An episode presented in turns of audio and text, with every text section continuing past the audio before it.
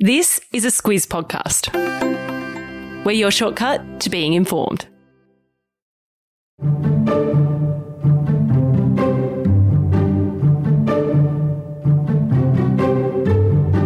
Squizzes are news people, so when Facebook announced last week that in Australia there'll be no news on the platform, we got quite a few people asking us to please explain.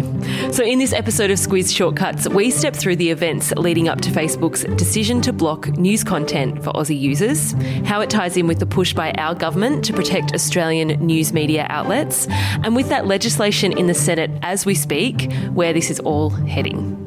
Squiz Shortcuts is the backstory to the big news stories.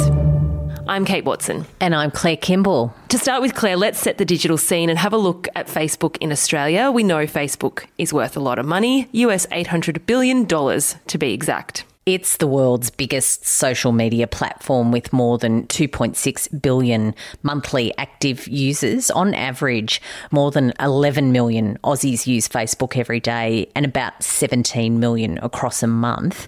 And when you think about what's shared on Facebook, it's easy to see that it's a company that knows a lot about most Australians. Mm. Most people use the platform to stay in contact with family and friends, but more than a third of Aussies use the platform to keep up with news news. Google's no small fry either? Uh, no, it's a huge company, but for the purposes of this exercise, we're talking about its internet search engine. About 19 million Aussies get online and Google. Uh, that means that it has about a 94% market share of online search here in Australia.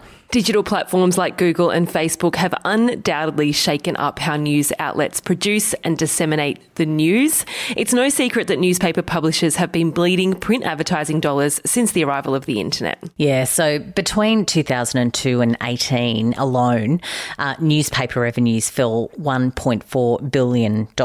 And with most of that decline coming from the loss of classified ads, those small ads that are placed in newspapers, it's happening, of course, at a time when online platforms like Google and Facebook flourish on the back of digital advertising. And it's this discrepancy between how much news publishers make and tech giants make that's caused our government to undertake a review and pursue legislation to make Facebook and Google pay for the Aussie news content they host on their platforms, Claire. Yeah, so from the government's perspective, news organisations are important institutions in our democracy, uh, but the rise in online has seen that hemorrhaging of ad dollars, uh, while on the other side, the tech companies are seeing us jump onto their platforms to find news and they make big bucks from the content that's featured there, uh, as well as selling digital ads that we see while we're online. The government, via Josh Frydenberg, our treasurer who's in charge of all of this, says that it's important that public interest journalism is able to flourish in this country. For their part, the tech giants argue that publishers benefit from the click throughs from their site and that government regulation could destroy the principles of free and open internet. It's that debate that's played out dramatically in the last couple of weeks. Let's get into the details of that now.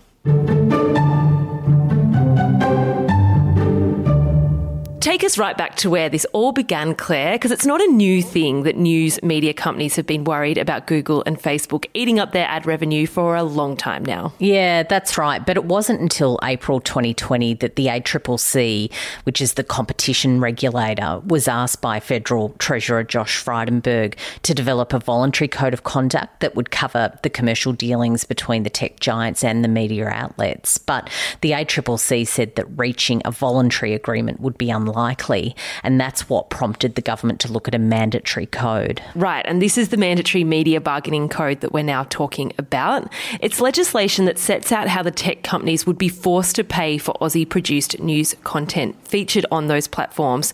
And because it's legislation, it means that it will be enshrined in law. That's right. And Google and Facebook don't like much of any of that. Google said that it could pull its search engine from Australia. It has since watered down those very strong words.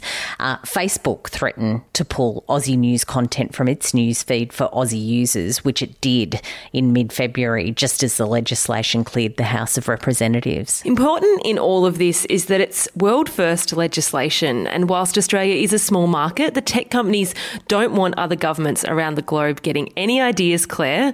After all, we aren't the only country with news publishers who are struggling for advertising revenue. And what happened was Australia woke up and logged in on the 18th of February and they found no news content in their Facebook feeds. Uh, the media outlets also found that their Facebook pages had been wiped. Here at the Squiz, we managed to avoid the purge somehow. it was all quite something. Let's have a look now at the fallout.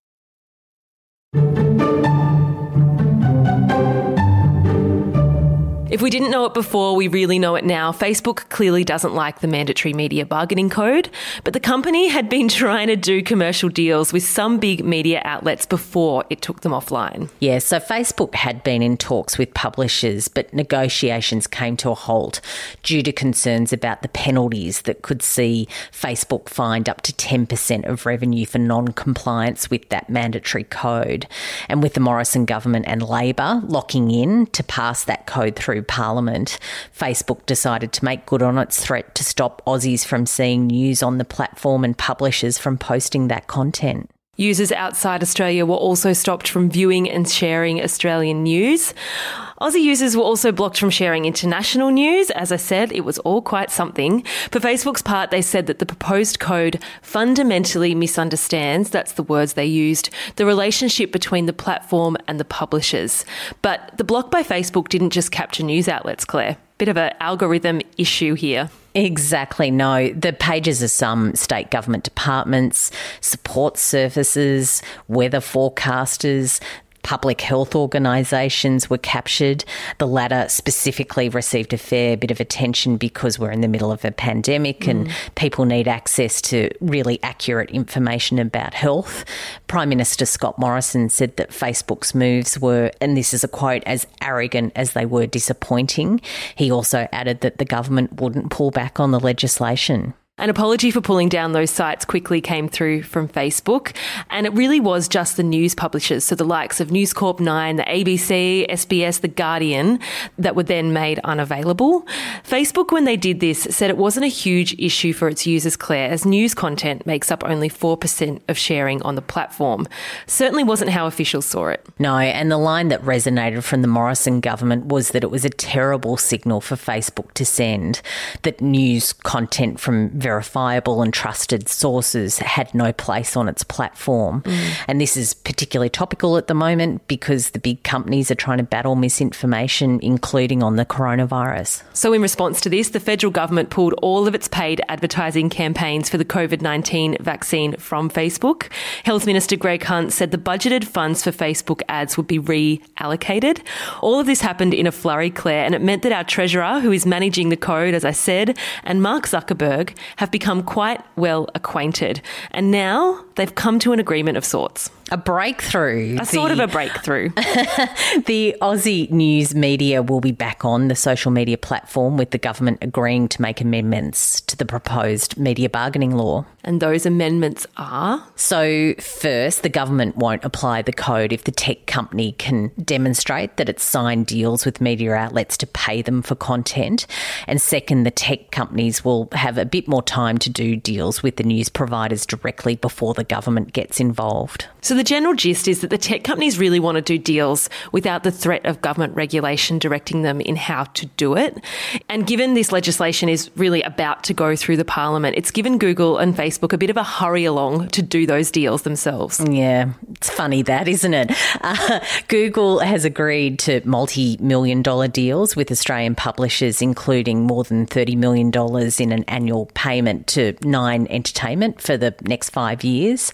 They've also done deals with with Seven West, News Corp, and also The Guardian. And Facebook, where is Facebook at? So it did its first deal with an Aussie media outlet when it comes to this sort of thing. That was announced after it confirmed the deal had been done with the government on changing the legislation. That was with Seven West Media, and negotiations are said to be underway with News Corp and with Nine Entertainment. It's not all over yet. As we record this podcast, the legislation is set to be passed to the Parliament. We've been around too long to know that you never take that for granted, though, Claire. after a tumultuous couple of weeks. It does look like, though, Australia will have the world's first code in place that will make Facebook and Google pay for news. And a lot of eyes on us from other world leaders and regulators who face similar worries about ensuring quality journalism is maintained in their countries. I feel like we'll definitely be hearing more about this one, Claire. Mm. That's your shortcut to why Facebook removed the news. On to our recommendations. Each episode of Squiz Shortcuts, we recommend some further reading, listening, or watching. Mine's got to be a link to Paul Fletcher's disgrace over the loss of the North Shore Mums Facebook page being purged from Facebook. Poor guy. He got really worked up about that, didn't he? he did. Poor North Shore mums. They're back, though. Don't worry. They're back. Uh, for mine, it's a link to our Facebook page. Just come along and give us a like. And if you want to have a laugh, the Betoota Advocate has really taken this head on. Oh, yeah. They push the boundaries, but it'll definitely give you a giggle. Well, it is Australia's oldest news provider, so. Of course. it's satire for anyone who doesn't know. Thanks for listening in. If you like what you've heard, please tell people about our shortcuts. If your mates aren't podcast people, no problem. Squiz Shortcuts is now also a weekly email. You can sign up on our website, squiz.com.au. And finally, if you have a second and you like our shortcuts, leave us a review on Apple Podcasts or wherever you get your podcasts. Until next week.